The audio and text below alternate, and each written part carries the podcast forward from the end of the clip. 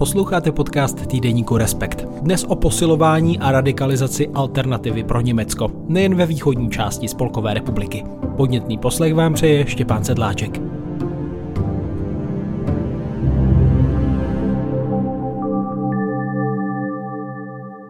Ve studiu vítám kolegu Tomáše Lindnera. Ahoj Tome. Ahoj Štěpane tak eh, někteří z těch, kteří nás teď poslouchají, nemají naše předplatné, ani si třeba ještě nekoupili nový Respekt s pořadovým číslem 41. Proč by to měli napravit? Co podstatného v novém čísle, kromě tedy eh, tvé reportáže z Durinska o AFD, najdou? Mohl bys něco vybrat? Já možná jako rodilý Krušnohorec eh, vyberu náš obálkový článek, který se týká možná těžby litia právě v Krušních horách pod Cínovcem. A je to zajímavý článek, který napsal Martin Uhlíř.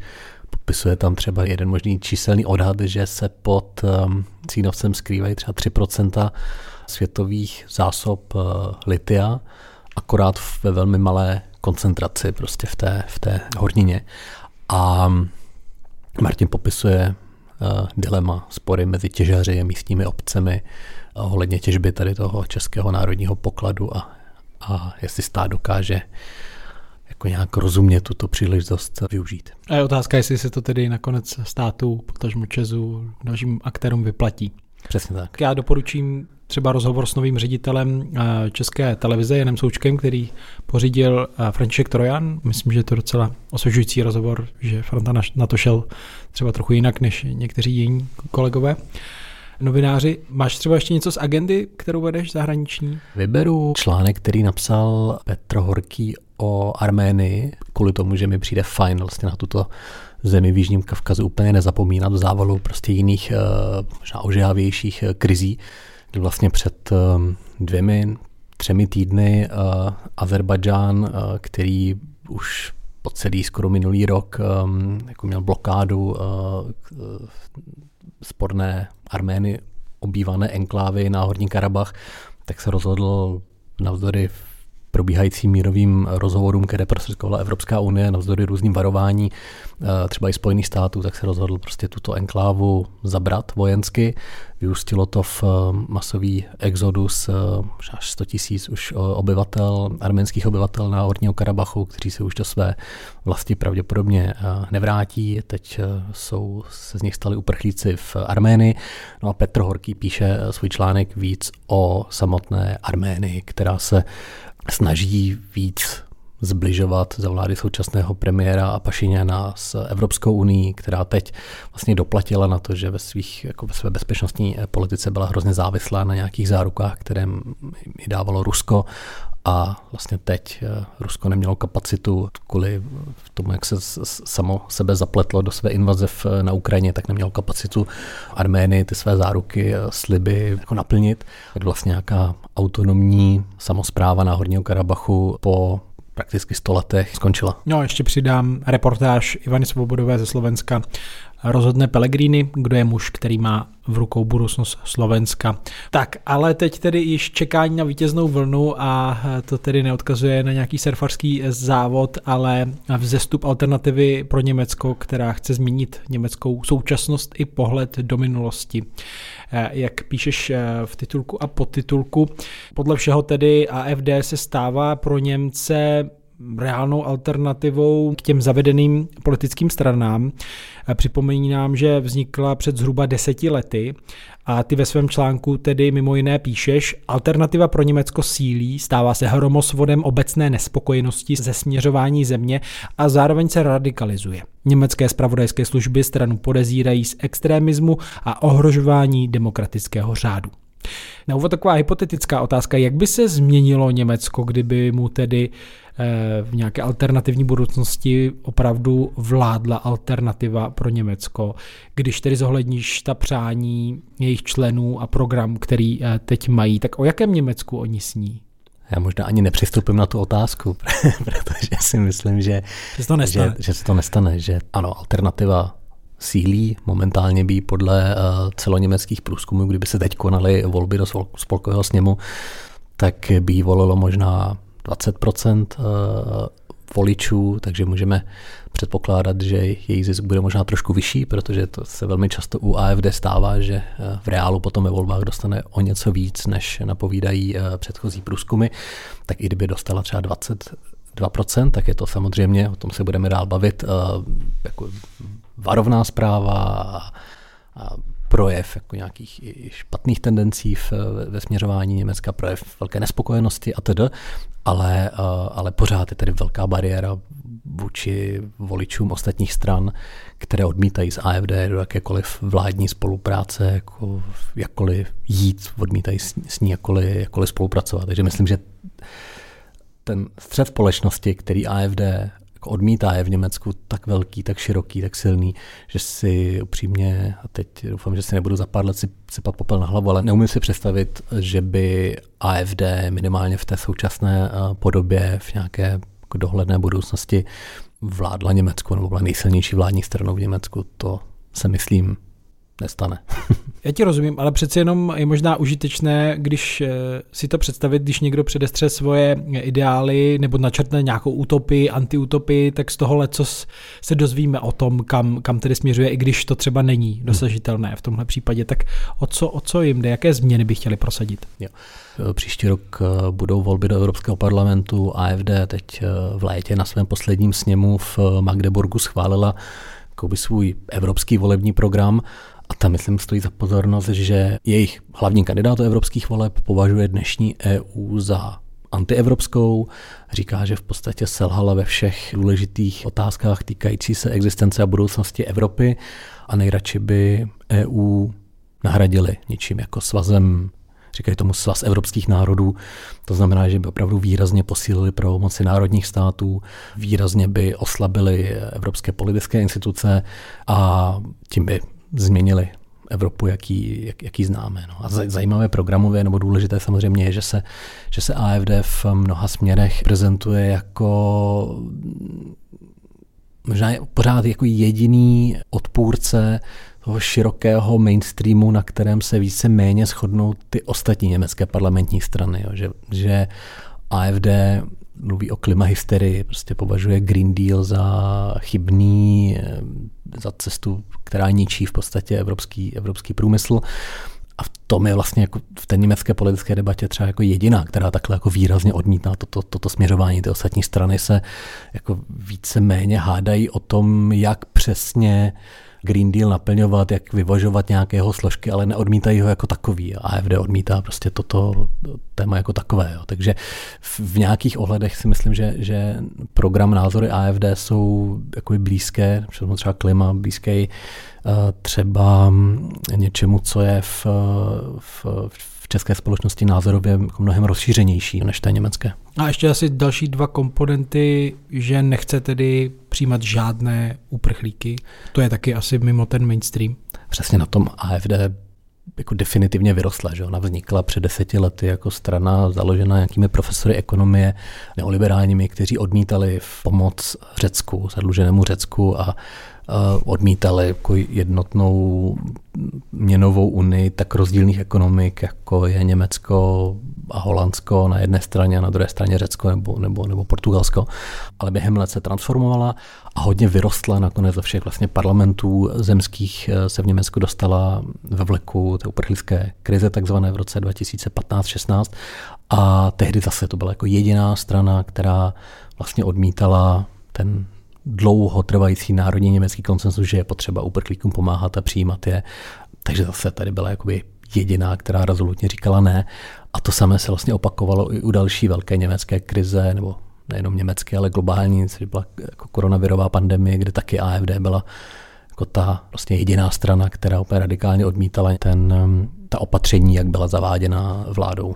No a ještě je tady jedno velké téma, kde razí AFD jiný pohled a to je tedy minulost, nebo jak vnímat um, nacistickou minulost? Tam bych zatím ani nutně nemluvil o jako nějakém jako stranickém programu, ale jsou to spíš jako vyjádření konkrétních vlivných politiků, kteří uh, třeba Björn Höcke, což je jako šéf um, alternativy pro Německo v východoněmecké spolkové zemi Thüringen a Höcke už před lety třeba nazval, možná posluchači znají známý památník holokaustu v um, Berlíně poblíž Braniborské brány, tak on hrozně kritizoval jako styl toho památníku, mluvil o památníku studu, o study a vlastně kritizoval ten, ten, ten typ ten typicky ně, německý eh, eh, sebespytovný, sebekritický eh, pohled do minulosti, jiný z, ze stranických předáků. Alexander Gauland před lety, který těch 12 let vlády národních socialistů označil opravdu jenom za drobnou epizodu v mnohem značenějších a větších německých dějinách. Jo, takže takovýto typ jako relativizace toho, co se stalo, distance od toho německého vyrovnání s nacistickou minulostí, které které AFD považuje za levicové a příliš vlastní národní identitu a hrdost ničící. Vedle toho vlastně předsedkyně, eh, jedna ze sedmou předsedkyní strany Alice Weidel, tak letos eh, dostala vlastně dotaz, proč si neúčastnila eh, oslav konce světové války na ruské ambasádě, které se účastnil druhý stranický předseda Tino Chrupala jako vlastně jediný předák jako z německých parlamentních stran jako i v této i, v, i ve chvíli prostě v ruské agrese na Ukrajině přijal pozvání a šel, šel s Rusy slavit konec války, tak Alice Weidel tam nešla. A když se jí novináři ptali, proč ne, tak ona řekla, že vlastně má problémy i kvůli své rodinné historii vysídlenců z, z Evropského východu eh, vnímat konec války 8. května jako den vítězství. Jo. Takže zase takové nepříjemné spochybňování toho, jak se Německo Německá spolková republika staví eh, k... A já bych možná ještě doplnil mm-hmm. jeden z plánů, který vydal, nebo z dlouhodobých návrhů, který už před lety eh, řekl už ten zmiňovaný Björn Höcke, který vlastně vyzval k tomu dal takový termín politische Wende a Innung je vzpomínání, politika, politische politika, Wende jako obrat, takže jako obrat v politice vzpomínání na nacistickou minulost. Jo. To, je, to byl prostě dlouhodobý cíl, který před lety Heke jako vyhlásil a, a to si myslím, že jak on, tak, tak spoustu lidí v té straně ho, ho naplňují. Aktuálně je taky důležité, že AFD sama sebe prezentuje jako stranu míru. Jo. Oni mají plagáty nebo jaké odznáčky, na kterých je psáno Friedensparta, je ta mírová hloubice a prezentují se jako, jako ta jediná strana, zase jediná, která proti zbylému politickému mainstreamu v uvozovkách eh, odmítá vojenskou pomoc eh, Ukrajině a ona to samozřejmě prezentuje tak, že jako jediný chtějí hledat diplomatická řešení a mírová řešení a jednání, jednání s Ruskem. No a to se bavíme tedy o programu a lidech, členech eh, politické strany, která má v aktuálních celoněmeckých průzkumech kolem 20%, což je tedy víc, než mají současné eh, strany vládní koalice a potvrzují to tedy i výsledky zemských eh, voleb z uplynulého víkendu v Hesensku i Bavorsku. Zvítězili tedy křesťanští demokraté z CDU, CSU, ale významně posílila právě AFD, která v obou případech získala lepší výsledek než eh, ty partaje semaforové koalice, tedy eh, sociální demokraté, zelení nebo liberálové z FDP. Tak co je tohle za zprávu o náladách nebo naladění německé společnosti? Hmm. Já myslím, že úplně v první řadě je to zpráva o tom, že AFD už nemůžeme vnímat jako východoněmecký, už definitivně nemůže, nemůžeme vnímat jako východoněmecký fenomén. Ona samozřejmě podle průzkumu je ve východním Německu pořád třeba dvakrát silnější až než, než na západě Německa. V některých případech třeba třikrát silnější než v některých jako západoněmeckých spolkových zemích. V několika východoněmeckých spolkových zemích, kdyby se tam teď konaly volby, tak by AFD suverénně vyhrála, získala by třeba 34% hlasů ale to, že teď i v Bavorsku, v Hesensku, to znamená ve dvou prosperujících, jako typicky západních eh, spolkových zemích, eh, jako dosáhla jako v případě Hesenska třeba 18,5% hlasů, eh, ukazuje, že už má prostě pevné jako základy i tam.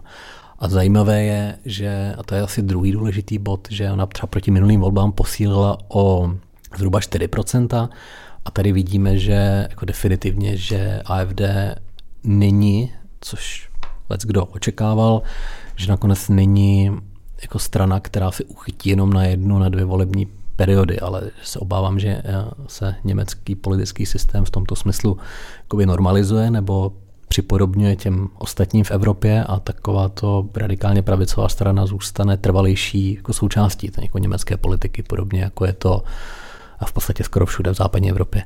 A Německo bylo dosud spíš jako výjimkou. A to je, myslím, druhý jako důležitý bod. S tím souvisí, že spousta voličů AFD eh, volila teď už třeba po druhé nebo po třetí v eh, zemských volbách. To znamená, že tu začínáme mít jako nějaký větší segment voličů, kteří jsou zvyklí pravidelně pro tuto stranu volit. Nejenom jednou z nějakého protestu a naštvání, ale z nějakého už dlouhodobějšího, jako přimknutí se k ní. A možná ještě čtvrtý bod, který mi na tom eh, přijde důležitý, je, že samozřejmě je to signál, že velká část německé společnosti je nespokojená s tím, kam se jejich země ubírá a co předvádí jako současná vládní koalice v Berlíně. A řekl bys, eh, že se nějak významně liší to, čím právě oslovuje ta strana voliče na západě Německa a bývalém východním Německu?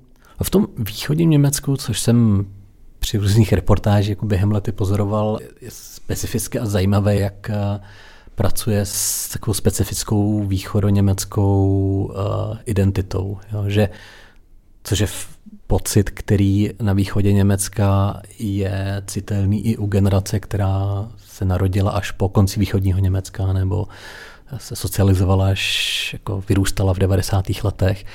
A tím, jak prostě východ Německa měl jinou, jako prožíval ty 90. léta, léta po sjednocení úplně jinak než v západním Německu, tak se opravdu vykrystalizovala nějaká jako jiná, jako jiný pohled na tyto sdílené dějiny Um, a, a AFD s tím to nějak umí pracovat. Jo. Součástí té, té východní identity je nějak jako pocit, že elity ze západu kontrolují média, většinu politiky, zavedené politické strany a univerzity a velký biznis a všechno prostě konče pomalu fotbalem, protože po dlouhou dobu třeba v německé Bundeslize nebyl žádný východo východoněmecký tým, všechno byly západoněmecké týmy.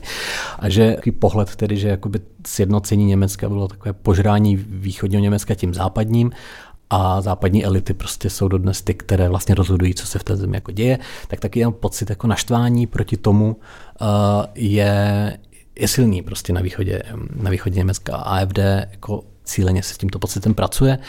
A je třeba pozoruhodné, že, ehm, že se AFD i cíleně snaží pracovat s odkazem demokratické revoluce, demokratických jako demonstrací eh, v roce 1989. Že ve spoustě městech eh, jako bývalého východního Německa lidé blízcí AFD pořádají pravidelné eh, pondělní demonstrace proti dlouho to bylo proti koronavirovým opatřením, teď je to třeba proti válce a dodávkám zbraní na, na Ukrajinu. A to navazuje prostě na jako protikomunistické pondělní demonstrace z, z konce 80. let. Jo. AFD třeba v, v jedných z minulých volbách eh, poprvé použila slovo jako slogan Vende 2.0. Vende znamená jakože obrat a to slovo Vende je v německém jako politickém jako diskurzu spojené s tím obratem roku 89-90. A takže jako zase se prezentuje jako dědice této změny, která ji chce přinést teď po druhé a teď doopravdy. Jo.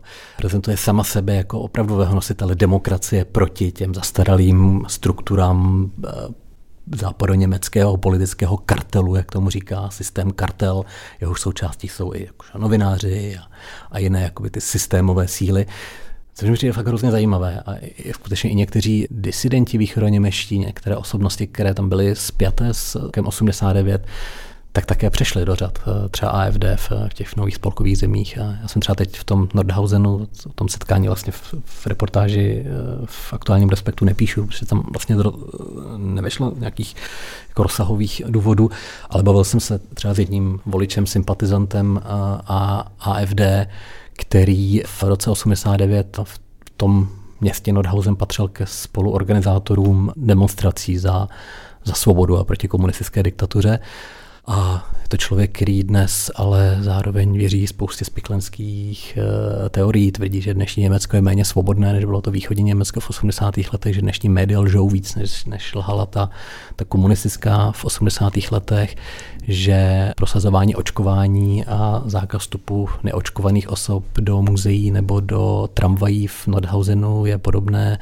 jako bylo chování nacistů k židům a podobné prostě bláznoviny mi říkal v rozhovoru, ale, ale je to prostě také neúplně výjimečný, výjimečný příběh eh, voliče AFD.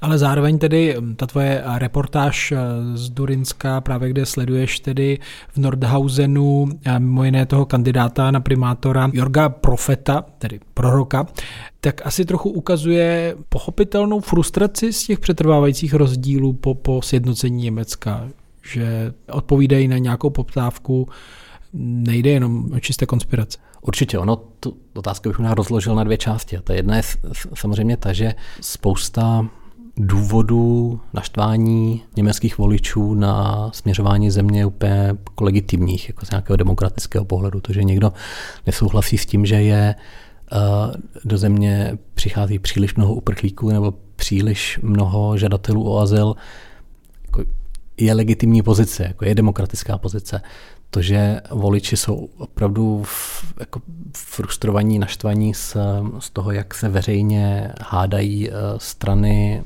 politici z vládní koalice v Berlíně, je taky, myslím, hodně jakoby srozumitelné, že to tam opravdu že je to, je to první německá vláda složená ze tří uh, politických stran, první koalice jakoby tří stran, ve složení, v jakém na spolkové úrovni ještě nikdy nevládla. Vládní koalice vznikla třeba tři měsíce, zhruba dva měsíce před ruskou invazí na Ukrajinu. Hrozně dlouho se pisovala svůj společný vládní program, který potom v Německu funguje trochu jako pomalu zákon, s kterým se ty, ty vlády opravdu řídí. Dohodla se na něm, no a pak přišla ruská invaze, otřesy na trhu s plynem, různé že, ekonomické důsledky, počínají inflací a vláda vlastně mohla svůj program hodit do koše a musela začít mnohem víc improvizovat a najednou se jako ty rozdíly mezi jako stranami této koalice denodenně ukazují prostě veřejně, zvláště liberální FDP a zelení se prostě hádají. Kancler Scholz mezi tím není žádný jako silný v úvozovkách macho líder, který by jako bouchnul jako pěstí do stolu a řekl ne, tak toto bude, prostě tak to nefunguje on, ani tak to nefunguje úplně německá politika. Takže hodně voličů je prostě naštvaných z toho, z toho veřejného jako hádání se německých politických stran a pak přechází k AFD. Spoustu voličů uh, taky ho přešlo k AFD vlivem nějakých um, ekologických návrhů ministra hospodářství Roberta Habeka, které byly poměrně jako radikální. Vlastně počítali s velmi brzkým zákazem používání nových uh, plynových uh, kotlů. Ta jeho politika měla spoustu jako opravdu spoustu expertů, praktiků, oni pochybovalo o tom, jestli je možné takto rychle změnit vlastně způsob vytápění v německých domech. A samozřejmě spousta běžných Němců začalo mít strach, jak, jak to zvládnou, jak zaplatí prostě účty, účty za bydlení a tento strach je silnější v bývalém východním Německu a tím se dostávám k té druhé části odpovědi, ten rozdíl východ-západ. Ano, na to jsem se chtěl doptat. V tom, v, tom, v tom východním Německu, kde, kde samozřejmě rodinné úspory jsou nižší než, než na západě Německa, kde hodně občanů je, je upřímně i unavených vlastně z, z nějakého množství krizí, kterými během svých životů prošli. To teď možná vysvětlím, že to je věc, na kterou se vlastně ať už v rozhovorech, nebo když o tom tématu čtu, eh, setkávám častěji. Připomínka toho, jak probíhala vlastně 90. léta ve východním Německu, kdy tehdy skoro v každé rodině byl někdo dlouhodobě nezaměstnaný, nezaměstnanost ve spoustě regionů, že ho dosahovala 30% a ze spousty míst odešli všichni vzdělanější lidé, nebo skoro všichni vzdělanější lidé za prací do západního Německa, odešli mladí lidé, odešlo více jako žen než mužů, takže dnešní východoněmecká společnost je tímto pořád vlastně hodně uh, jakoby zasažená těmito jako 90. lety, jako jednak chybí jako mladá generace, východoněmecká společnost je jako velmi, velmi stará v průměru, je tam velký převis taky mužů nad eh, ženami, tady v této kombinaci, myslím, východní Německo úplně globálně prostě specifickou jako společností a to má nějaké dopady potom že v nějaké politické náladě, v nějaké jako uh, ve volebním chování, prostě ve spokojenosti, ve směřováním země. A ta druhá věc je, že spousta lidí jako překonala tyto krize v těch 90. letech. Jo. Prošli si uh, rekvalifikací, uh, bolelo to prostě a měli pocit, že to zvládli.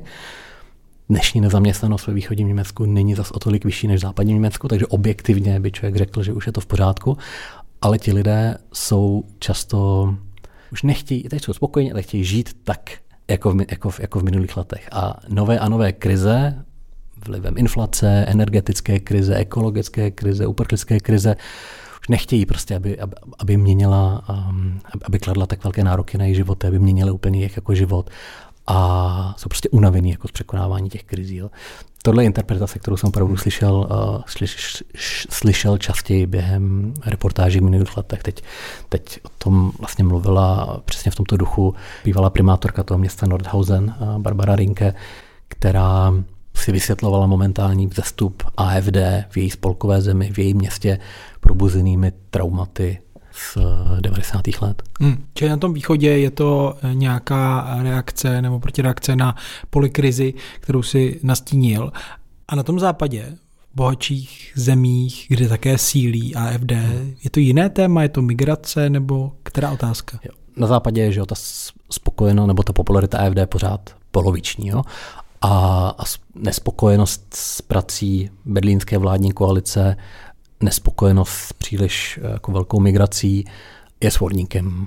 To, to působí jak na západě Německa, tak, tak na východě Německa a nahání to voliče eh, dál, k, dál eh, do řad AFD. Myslím, že teď v těch, v těch průzkumech kolem voleb v Bavorsku a v Hesensku tak to vycházelo, že hlavním faktorem, který obecně ležel voličům na srdcích, byla ekonomická situace, skutečnost, že se Německo jakoby propadlo do nějaké stagnace, že hrozí jako recese ještě i v příštím roce, že vlastně německá ekonomika začíná působit trochu jako nemocný muž Evropy a lidé mají pochybnosti o tom, jestli to vláda dokáže nějak zvrátit nebo řešit. A, a potom druhým velkým jakoby, tématem, který lidmi hýbal, byla, byla migrace. Že vlastně teď v Německu, že Německo přijalo krom že toho milion uprchlíků z let 2015-2016, tak přijelo přes milion uprchlíků z eh, Ukrajiny a teďka v minulém roce taky zase prudce stoupá počet žadatelů eh, o azyl, kteří připlouvají přes eh, středozemní moře a potom přicházejí přes Itálii jako do země. Takže teď opravdu spousta německých starostů nebo šéfů krajských úřadů si stěžuje, že už nemá kde ty nově příchozí jako ubytovávat a značná část společnosti si myslí, že že už lidí prostě přišlo moc a je potřeba to zastavit. Mě na té tvé reportáži zaujalo mimo jiné, že tedy, nebo pod jakým drobnohledem tajných služeb eh, je ten eh, kandidát na primátora eh, Jerk Profet, který asi nakonec můžeme prozradit, tedy neuspěl ale dá se říct, co, co tedy tajné služby především znepokojuje a je to běžná praxe, že i jiné politické strany, jejich někteří kontroverznější třeba členové jsou pod uh, takovým dohledem? Hmm, tam u jiných, u jiných parlamentních uh, stran vlastně nebyl úplně důvod. Nenapadají mě žádné politické osobnosti, které by tím, co dělají nebo tím, jak mluví, mohly být v rozporu s nějakými základními demokratickými principy Německa u AFD je možná fajn říct, že, ten, ten, že ty německé spravodajské služby mají několik svých jako stupňů, jak do kterých kategorizují politické strany, politické aktéry podezřelé jako z, z extremismu. A navíc jsou významně decentralizované. Že? A navíc jsou ještě decentralizované, že vlastně každá spolková země má svoji vlastní tajnou službu a to celé teda vede k tomu, že celoněmecká AFD je charakterizovaná jako nějak, v nějakém druhém stupni, jak to je jakože podezřelá z extremismu, ale některé konkrétnější skupiny jsou v tom vyšším stupně pozorování. Jo? A tam už mohou zpravodajské služby i teoreticky odposlouchávat telefonáty nebo číst maily nebo nasadit jako do, do těchto skupin nějaké své jako špiony nebo informanty. A tento jako vyšší stupeň pozorování, vyšší stupeň podezření se týká jako durinské AFD, kam patří právě to město Nordhausen a tedy starosta nebo a kandidát na primátora Nordhausenu Jark Profet do této durinské organizace v, tom, v té turinské organizaci je klíčovým člověkem ten už několikrát citovaný Björn Höcke. Podobně přísně sledované frakce v AFD podobně přísně sledovaná je mládežnická, mladá alternativa, prostě mládežnická frakce AFD. Ty důvody leží v různých vyjádřeních, které ty politici v minulosti, nebo aktéři v minulosti řekli. Třeba ten Heke opravdu velmi často i využívá jako provokativně jako nějaké slogany, termíny, které dřív třeba používala nacistická propaganda jo, a nějak malinko to přešroubuje a použije v nějaké dnešní souvislosti, takže se z toho potom může ve výsledku jako vykecat v uvozovkách a říct, já jsem prostě nic jako neřek, ale ale, ale pomrkává. Ale, ale, ale pomrkává a kdo je tohoto trochu jako znalý, tak to dokáže odhalit. Jo. A to jsou věci, které jako mají samozřejmě jako zpravodajské služby nějak na pozoru. Jo. A z tohoto důvodu vlastně v nějaké z těch uh, pravidelných zpráv uh, zpravodajských služeb v Durinsku o AFD, tak se v nich vyskytuje i i ten kandidát na starostu eh, Nordhausenu, Jörg Profet, o kterém jsem psal velkou část té reportáže v, v aktuálním respektu, který také v minulosti psal různé své úvahy na místní blog AFD Nordhausen. To jsou texty, které si pořád mohou jako posluchači najít na internetu a přečíst. Tam je spousta prostě takových formulací, kdy popisuje taky konec války, prostě 8.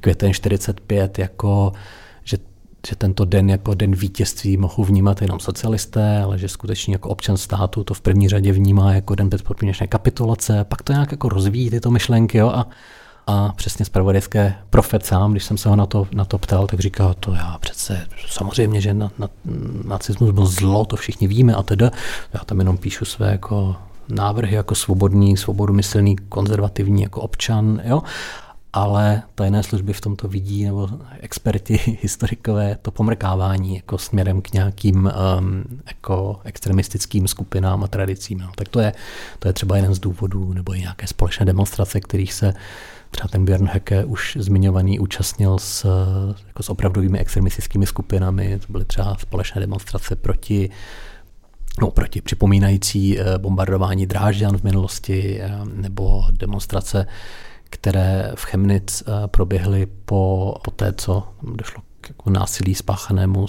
ze strany nějakých žadatelů o azyl ve městě. Jo? Takže spousta tak, takovýchto uh, příkladů.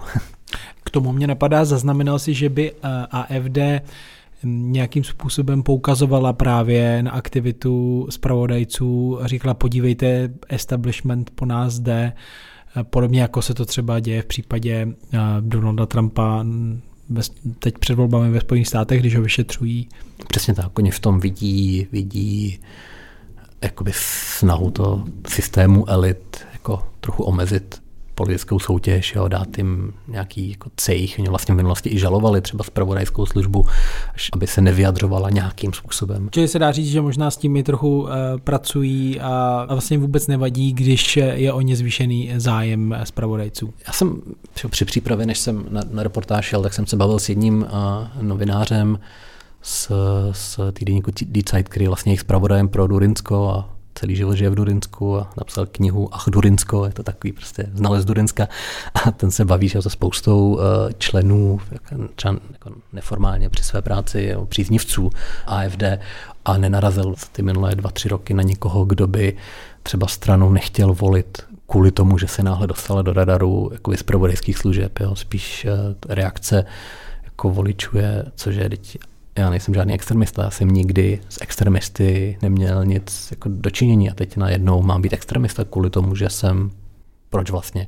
Jo, takže to spíš vyvolává jako takovou zdrovitou reakci, než že by eh, členové strany nebo příznivci strany začali se bezpytavě jako pochybovat o tom, jestli náhodou eh, se neocitli nebo nevolí špatnou partu nebo se neocitli ve špatné partě. Takže i ten eh, kandidát v Nadhausenu, Jörg Profet, mi říkal, no díky tomu, že že mě tajné služby vlastně sledují, tak o mě, kdyby na mě věděli něco špatného, tak to už brzo ví i všichni moji voliči, takže, takže je to vlastně v pořádku v tomto smyslu. A v té souvislosti mi vlastně přijde důležité říct, že když uh, se člověk kouká na AFD v uh, Německu i v, i v tom východě Německu, přemýšlí, kdo tu stranu volí, kdo jsou předáci, kdo jsou jejich poslanci v zemských sněmech, tak je důležité říct, že to jsou jako lidé jako ze středu společnosti. Jo. To nejsou jako většinou bývalí skinheadi z 90. let, o kterých se třeba v souvislosti s východním Německem, že ho tehdy i hodně psalo, to nejsou bývalí členové jako neonacistických skupin nebo nějaké té, té NPD, té fakticky neonacistické strany. To jsou lidé, kteří předtím byli třeba nevoliči nebo byli drobní podnikatelé s malým zájmem o politiku, ale jsou to i dobře vzdělaní, bývalí členové jako jiných jako zavedených politických stran a teda. To, to mi přijde vlastně jako důležité říct, že i k té nějaké radikalizaci, kterou je možné třeba ve vztahu k Evropské unii, jak jsem o tom před, v počátku našeho povídání mluvil, jako vysledovat, tak k té radikalizaci jako dochází už uvnitř té strany, jo? Že, to, že to nejsou opravdu jak říkám, bývalí skinheads, kteří by najednou si založili nebo se dostali do čela své politické strany. Samozřejmě, jsou tam nějaké výjimky, jo, že když jsi byl nějaký eh, vlivný šéf eh, jedné ze zemských stran ve východním Německu a ten a to se pak ukázalo, že se v minulosti účastnil nějakých neonacistických táborů, Kalbic se jmenoval, ale to byla, na to pak to poukázal, myslím, že týdeník Der Spiegel byl první a to toho velký skandál, později Kalbic by rezignoval.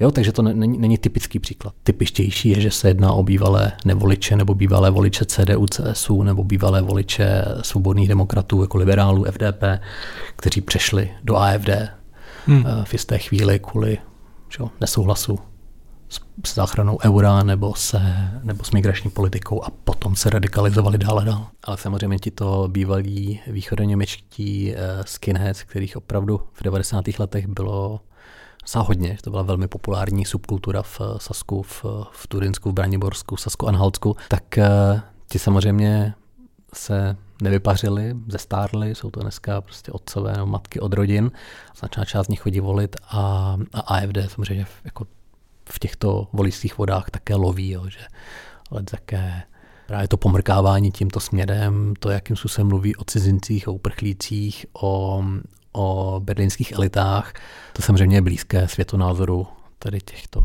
bývalých skinheads. No a jak na tenhle vzestup AFD eh, reagují tedy ty ostatní zavedené strany, včetně vládní koalice? Chápu, to je velké téma, ale uh, dá se říct, že třeba právě spíš mají blíž k nějakému nálepkování, očerňování těch voličů AFD, nebo se je naopak snaží třeba přetahovat a trochu nějak to ovlivňuje i tu jejich rétoriku a de facto vlastně ten zestup AFD pak ovlivňuje celou tu politiku, protože trošku pokroutí ty témata jejich směrem. Tak ono to v jistém smyslu je to demokratické, že hmm. když nějaká část společnosti považuje nějaké téma za jakoby pro ně důležité a podstatné a má pocit, že ty ostatní strany ho nezvedají nebo ho neřeší v jejich zájmu, hmm. tak, tak záleží, prostě, jak ho chtějí tak, tak řešit. tuto stranu a tím se to téma dostane mnohem výš jako do, nějaké, jako do nějakého žebříčku, nebo se o něm debatuje najednou jako trochu jinak, trochu tak, jak to teď to voliči chtějí. Že? A to se asi možná dá vypozorovat jako v tom, jak se v minulých měsících v Německu mluví o migraci a o, o e, přísnosti, požadavku větší přísnosti e, při přijímání žadatelů o azyl z jako evropských zemí. To by, to je trochu jiný způsob debaty, než jak probíhal 2015 a 2016 a asi by nějaké politické reakce možná vypadaly trochu jinak, kdyby AFD nefoukala vítr určitým směrem, kdyby nebyla prostě v parlamentech a nehrozilo, že získá ještě víc voličů.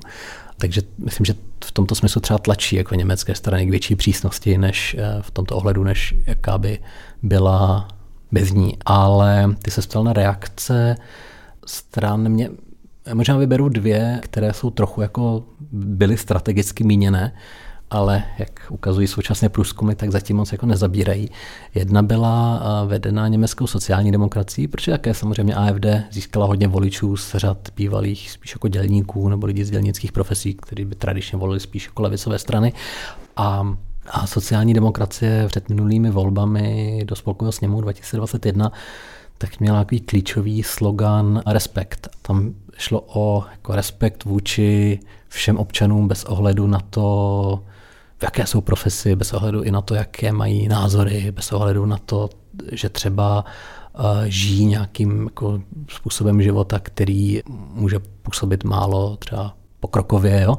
To byl takový jako slogan, kterým jako SPD chtěla, jako německá SPD chtěla i oslovit jako tyto voliče pošilhávající po AFD, tehdy ve chvíli voleb se o tom psalo v německých novinách jako, jako docela jako úspěšném pokusu, který fakt vycházel z toho, že Olaf Scholz a lidé v jeho okolí četli knihy o rozebírající vzestup populismu v eh, západní Evropě a v anglosaském světě. A tehdy SPD vlastně dopadla lépe, než se čekalo třeba i ve východním, bývalém východním Německu. Ale když se podíváme pak na ty dnešní průzkumy, tak se nezdá, že by to nějak dlouhodobě zabíralo. A druhá jako podstatná věc bylo strategické směřování CDU po odchodu Angely Merkel a poté, co Angela Merkel tuto křesťanskou demokracii posunula ve spoustě otázek od ekologie přes eh, rodinnou politiku, postavení žen, migraci do politického, víc do politického středu a AFD vyrostla jako napravo a přitáhla některé z těch jako hodně konzervativních, více konzervativních voličů CDU. A poté, co nějak v čele CDU neuspěli nástupci Angely Merkel, kteří byli myšlenkově jí trochu podobní, tak eh, se přece dostal Friedrich Merz, který jako představuje spíš tak toho kovaného konzervativce z eh, jako 90. let. On vlastně kdysi prohrál mocenské soupeření s Angelou Merkel o vedení CDU počátkem jako 21. století a Merz se snažil zase jako, že taky se snaží mluvit přísněji o, o migraci a, a nebýt tak jako, jako třeba korektní jako v tom, jak používá jazyk a snaží se jako oslovit voliče AFD trochu tímto způsobem. A to taky zjevně nefunguje. Uh, taky to zjevně nefunguje, protože těch důvodů může být víc, včetně toho, že, jak říkají často experti, lidé vidí, že v tomto smyslu je originál AFD, tak budou radši volit ten originál než jeho nedokonalou kopii. A pak lidé prostě vědí, že v CDU třeba teď vede tento kovaný konzervativec Merz, ale ve straně jsou vlivní politici, kteří jsou jako názorově jako podobní jako, jako bývala Angela Merkel, takže té změně úplně ještě nedůvěřují.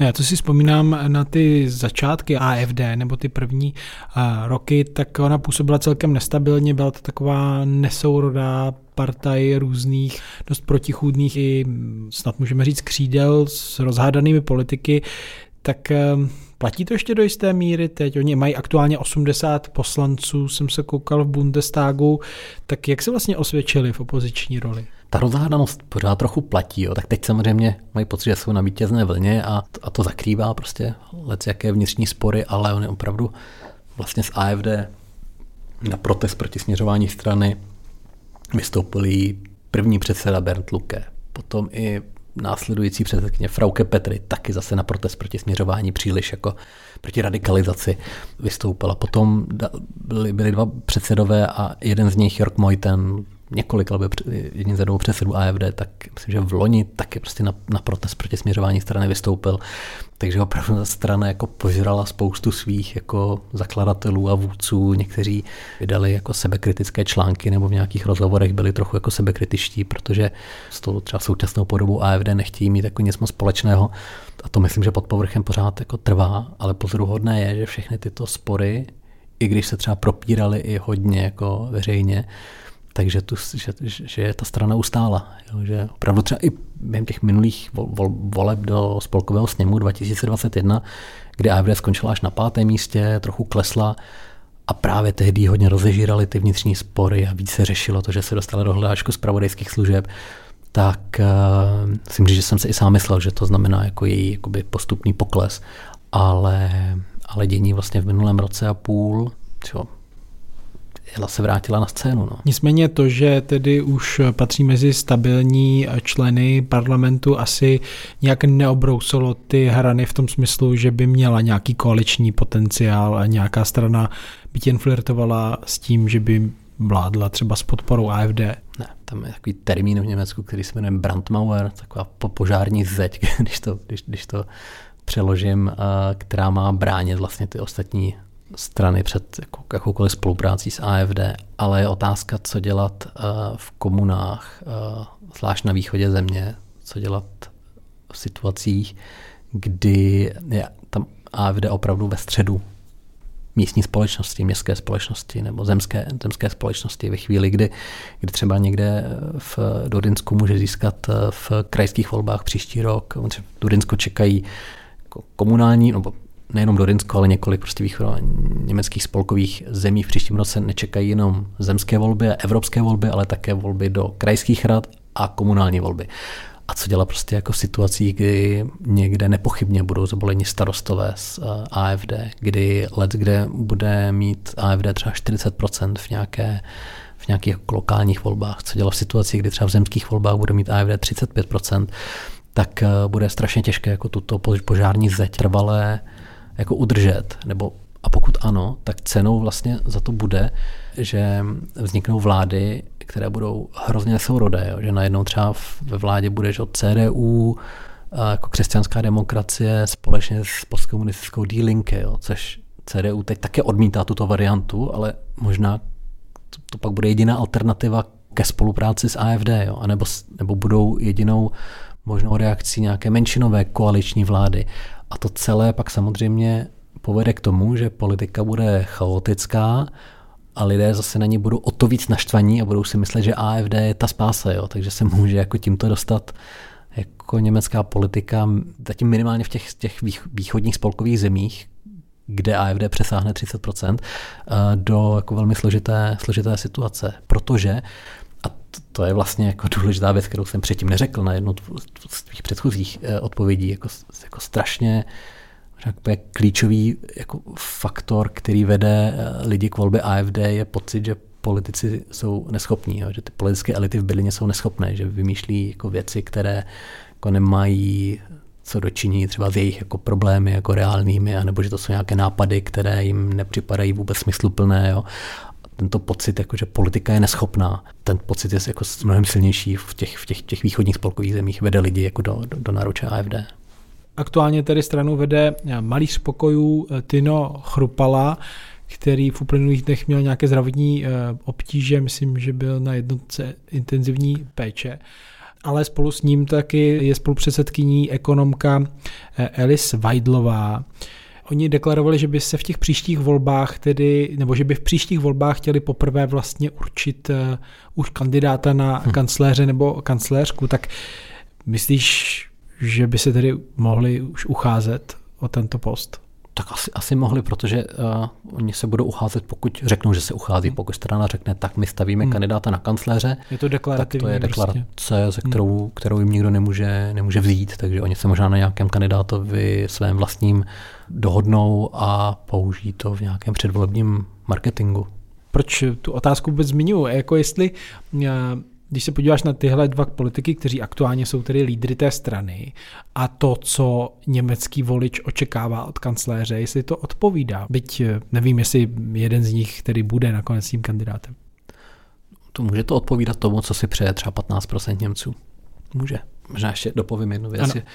On chrupala, jak jsi mluvil o tom, že byl v nemocnici, tak vlastně tvrdí, že, je, eh, že se stal obětí jako pokusu o atentát na jednom eh, meetingu a nějaký jiný svůj meeting z nějakých bezpečnostních obav zrušila i Alice Weidel, ale... Eh, a to si myslím nepotvrdilo, ne? To se nepotvrdilo a právě, že, že i u toho, co se stalo u Chrupali, je, je že tam zatím není nějaké jako závěrečné jako vyšetřování nebo slovo, takže to, to zatím do toho nebudu jako dál jakoby zabíhat, ale jenom aby možná posluchači věděli, že se takováto debata vede.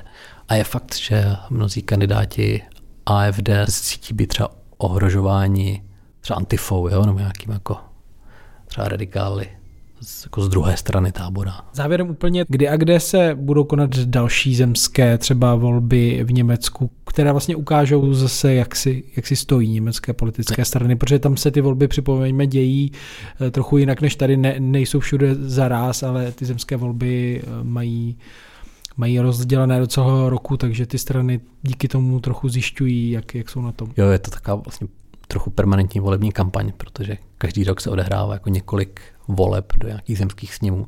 Ty příští budou zhruba za rok a na podzim roku 2024 a proběhnou ve třech eh, východoněmeckých spolkových zemích, vlastně v Durinsku, v Sasku, v Braniborsku a tam, jde tam je opravdu reálně možné, že AFD ve všech těchto spolkových zemích eh, bude první.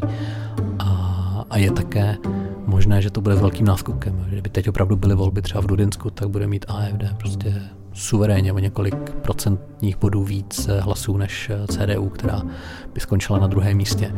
A to by bylo bezprecedentní. Tedy. A to by bylo bezprecedentní, to by se vidělo, jak velký by to byl šok vlastně pro německý politický systém. Ale za rok je opravdu dlouhá doba, prostě spousta z těch faktorů, které teď pohání AFD, se můžou do té doby prostě uklidnit, takže kdo ví. Říká Tomáš Lindner.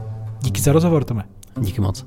Díky, že nás čtete i posloucháte. Celou reportáž z Durinska najdete v aktuálním čísle Respektu 41 a myslím, že pro předplatitele je k dispozici také načtená audioverze. Připomínám, že podcasty týdeníku Respekt vznikají díky předplatitelům a předplatitelkám. Naslyšenou si těší Štěpán Sedláček.